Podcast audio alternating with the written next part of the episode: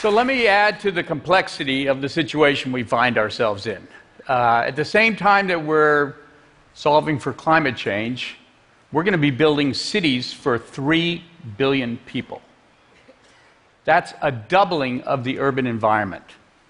If we don't get that right, I'm not sure all the climate solutions in the world will save mankind. Because so much depends on how we shape our cities, not just environmental impacts, but our social well being, our economic vitality, our sense of community and connectedness. Fundamentally, the way we shape cities is a manifestation of the kind of humanity we bring to bear. And so, getting it right is, I think, the order of the day. And to a certain degree, getting it right can help us solve climate change because, in the end, it's our behavior that seems to be driving the problem. Uh, the problem isn't free floating, and it isn't just ExxonMobil and oil companies. It's us, how we live. How we live. There's a villain in this story. It's called sprawl, and I'll be upfront about that. But it's not just the kind of sprawl you think of, or many people think of, as low density development out at the periphery of the metropolitan area. Actually, I think that sprawl can happen anywhere at any density the key attribute is that it isolates people. It segregates people into economic enclaves and land use enclaves. It separates them from nature. Uh, it doesn't allow the cross fertilization, the interaction that make cities great places and that make society thrive. And so the antidote to sprawl is really what we all need to be thinking about, especially when we're taking on this massive construction project. So let me take you through one exercise. We did this, we built, developed a model for the state of California so they could get on with reducing carbon emissions. Uh, we did a whole series of, of scenarios for how the state could grow. And this is just one overly simplified one. We mixed different development prototypes and said they're going to carry us through the year 2050, 10 million new crew uh, in our state of California. And one was sprawl. It's just more of the same shopping malls, subdivisions, office parks. The other one was dominated by not everybody moving to the city, but just compact development, what we used to think of as streetcar suburbs, walkable neighborhoods, low rise, but integrated, mixed use environments. And the and the results are astounding. They're astounding not just for the scale of the difference of this one shift in our city making habit, but also uh, because each one represents a special interest group. A special interest group that used to advocate for their concerns one at a time. They did not see the, what I call co benefits of urban form and th- that allows them to join with others. So land consumption. Environmentalists are really concerned about this. So are farmers. Uh, there's a whole range of people, and of course, neighborhood groups that want open space nearby. The sprawl version of California it almost doubles the urban, the physical footprint. Greenhouse gas, tremendous savings because in California, our biggest carbon emission comes from cars. And cities that don't depend on cars as much obviously create huge savings. Vehicle miles traveled, that's what I was just talking about. Just reducing the average 10,000 miles per household per year from some somewhere in the mid 26,000 per household has a huge impact not just on air quality and carbon, but also on the household pocketbook. It's very expensive to drive that much. And as we've seen, the middle class is struggling to hold on. Healthcare. You know, we were talking about how do you fix it once we broke it, clean the air. Why not just stop polluting? Why not just use our feet and bikes more? And that's a function of the kinds of cities that we shape. Household costs. 2008 was a mark in time, not of just financial industry running amuck, it was that we were trying to sell too many of the wrong kind of housing large lot, single family, distant, too expensive for the average middle class family to afford, and quite frankly, not a good fit to their lifestyle anymore. But in order to move inventory, you can discount the financing and get it sold. I think that's a lot of what happened.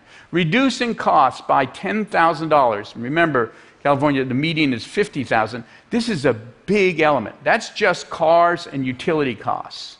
So the affordable housing advocates, who often sit off in their silo, separate from the environmentalists, separate from the, uh, the, the, politicians, everybody fighting with everyone, now begin to see common cause. And I think the common cause is what really brings about the change.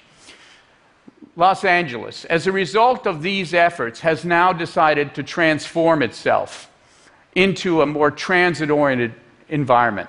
As a matter of fact, since 08, they voted in $400 billion of bonds for transit as opposed to, and zero dollars for new highways. What a transformation. LA becomes a, a city of walkers in transit, not a city of cars. How does it happen? You take the least desirable land, the strip, you add where there's space, transit, and then you infill uh, mixed use development. Uh, you satisfy new housing demands, and you make the existing neighborhoods all around it more complex, more interesting, more walkable. Okay, here's another kind of sprawl China, high density sprawl, what you think of as an oxymoron, but the same problems, everything isolated in super blocks. And of course, this amazing smog that was just spoken to. 12% of GDP in China now is spent on the health impacts of that. The history, of course, of Chinese cities is robust. It's like any other place. Community was all about small local shops and local services and walking, interacting with your neighbors. May sound utopian, but it's not. It's actually what people really want. The new super blocks, these are blocks that would have 5,000 units in them. And they're gated as well because nobody knows anybody else.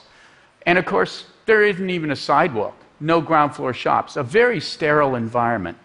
Um, I found this one case here in uh, one of the super blocks where people had illicitly set up shops in their garages so that they could have that kind of local service economy. Uh, the, the desire of people to get it right is there. We just have to get the planners on board and the politicians. All right, some, more, some technical planning stuff. Chongqing is a city of 30 million people. It's you know, almost as big as California. This is a small growth area. They wanted us to test the alternative to sprawl eh, eh, in several cities across China. This is for four and a half million people what the takeaway from this image is every one of those circles is a walking radius around a transit station.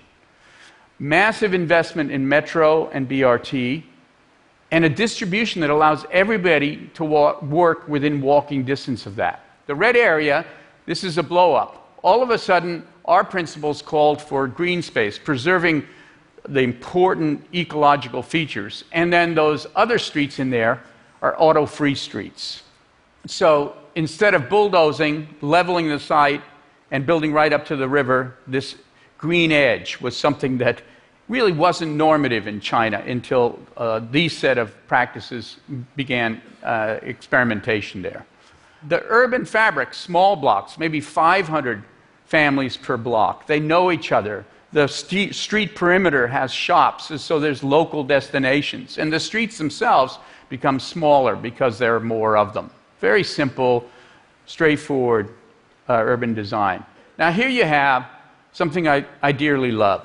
Think of the logic. If only a third of the people have cars, why do we give 100% of our streets to cars? What if we gave 70% of the streets to car free, to everybody else, so that the transit could move well for them, so that they could walk, so they could bike? Why not have geographic equity in our cir- circulation system. Um, and quite frankly, cities would function better. Uh, no matter what they do, no matter how many ring roads they build in Beijing, they just can't overcome complete gridlock. So, this is an auto free street, mixed use along the edge. Uh, uh, it has transit running down the middle. I'm happy to make that transit autonomous vehicles, but maybe I'll have a chance to talk about that later. So there are seven principles that have now been adopted uh, by the highest levels in the Chinese government, and they're moving to implement them. And they're simple, and they are globally, I think, universal principles. One is to preserve the natural environment, the history, and the critical agriculture.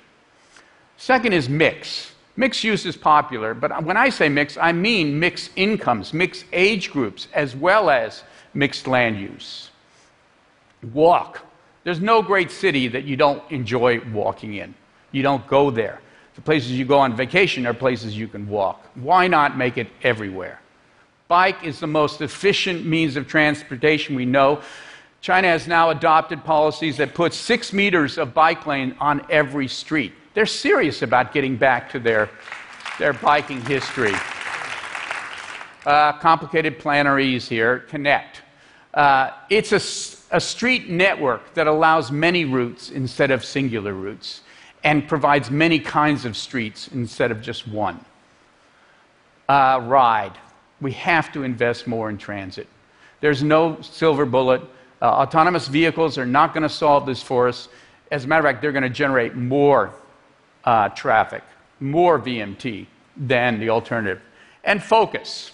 We have a hierarchy of the city based on transit rather than the, arma- the old armature of freeways. It's a, it's a big paradigm shift.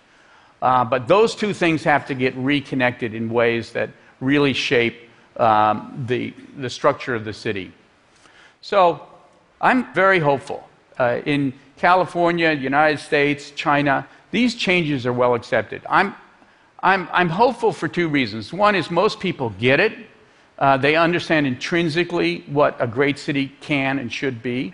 And the second is that the kind of analysis we can bring to bear now allows people to connect the dots, allows people to shape political coalitions that didn't exist in the past.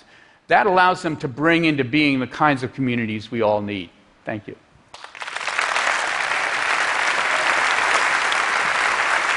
That's great.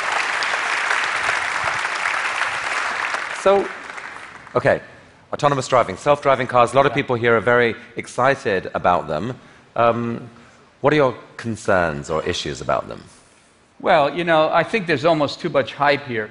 First is everybody says, well, we're going to get rid of a lot of cars. What they don't say is you're going to get a lot more vehicle miles. You're going to get a lot more cars moving on streets. They're going to there's be more congestion because so, they're, because they're so appealing to well, you can drive while reasons. reading or sleeping. Couple reasons. One is if they're privately owned, people will travel greater distances. It'll be a new lease on life to sprawl. If you can work on your way to work, you can live in more remote locations. It'll it'll revitalize sprawl in a way that I'm deeply frightened. Share, uh, taxis, about 50% of the survey says that people won't share them. If they don't share them, you can end up with a 90% increase in vehicle miles traveled. Hmm. Um, if you share them, you're still at around 30% increase in VMT. Sharing them meaning having multiple people riding at once and yeah, some sort of intelligent the, ride sharing. So the Uber share right. without, a, without yeah. a steering wheel. Yeah. The reality is the efficiency of, of vehicles, you know, you can do it with or without a steering wheel. It doesn't matter. They claim that they're the only ones that are going to be efficient electric, but that's not true. But the, the real bottom line is that walking, biking, and transit are the way cities and communities thrive. And mm. putting people in their private bubbles, whether they have a steering wheel or not, is, is the wrong direction. And quite frankly, the image of a AV on its way to McDonald's to pick up a pack uh, without its owner, uh, just being sent off on these kind of random errands, is really frightening to me. Well, thank you for that. And I have to say, the images you showed of those mixed use streets, really inspiring, really beautiful. Thank, thank you for you. your work, Peter. Thank you.